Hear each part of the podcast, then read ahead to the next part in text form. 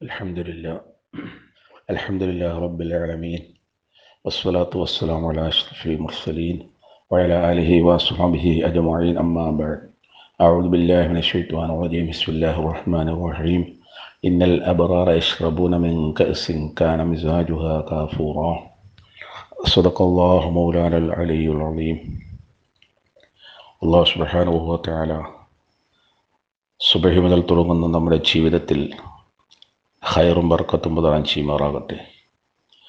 നന്മയുള്ള ജീവിതം അള്ളാഹു നമുക്കെല്ലാം നസീബാക്കുമാറാകട്ടെ. എല്ലാവിധമായ രോഗങ്ങളെ തൊട്ടും മഹാമാരിയിൽ നിന്നും പ്രതിസന്ധികളിൽ നിന്നും രോഗങ്ങളെ തൊട്ടും അള്ളാഹു നമ്മയെല്ലാം കാത്തുരക്ഷിക്കട്ടെ.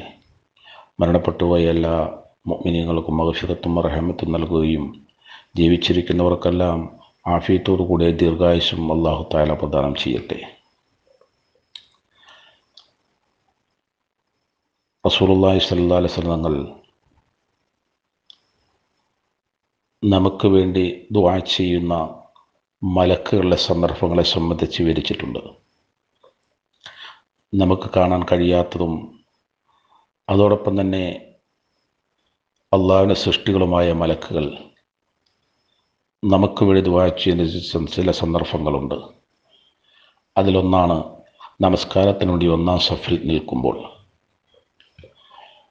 പലരും നമസ്കരിക്കാൻ വേണ്ടി കാമത്ത് കൊടുക്കുമ്പോൾ പലർക്കും നഷ്ടപ്പെട്ടു പോകുന്നതും മാറിപ്പോകുന്നതുമായ ഒരു സന്ദർഭമാണ് ഒന്നാം സഫിൽ നിൽക്കുകൾ ചിലർക്ക് അരോചകമാണ്.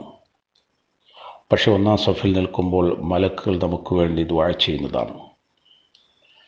അതോടൊപ്പം തന്നെ നമസ്കാരം കഴിഞ്ഞ് പള്ളിയിൽ അല്പനേരം ഇരുന്നാൽ അല്ലെങ്കിൽ അടുത്ത നമസ്കാരത്തെ പ്രതീക്ഷിച്ചിരുന്നാൽ ആ സമയത്തും മലക്കുകൾ നമുക്ക് വേണ്ടി ദ്വാഴ ചെയ്യുന്നതാണ്.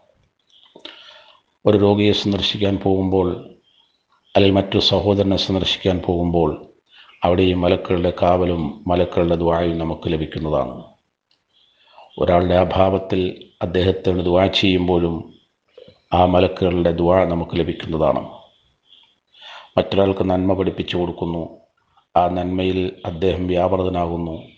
അപ്പോൾ മലക്കുകൾ ആ നന്മ പഠിപ്പിച്ചു കൊടുക്കുന്ന ആളിന് വേണ്ടി ദ്വാ ചെയ്യുന്നതാണ്. അതോടൊപ്പം ഉളുവോടെ തന്നെ ഒരാൾ ഉറങ്ങാൻ കിടക്കുന്നു.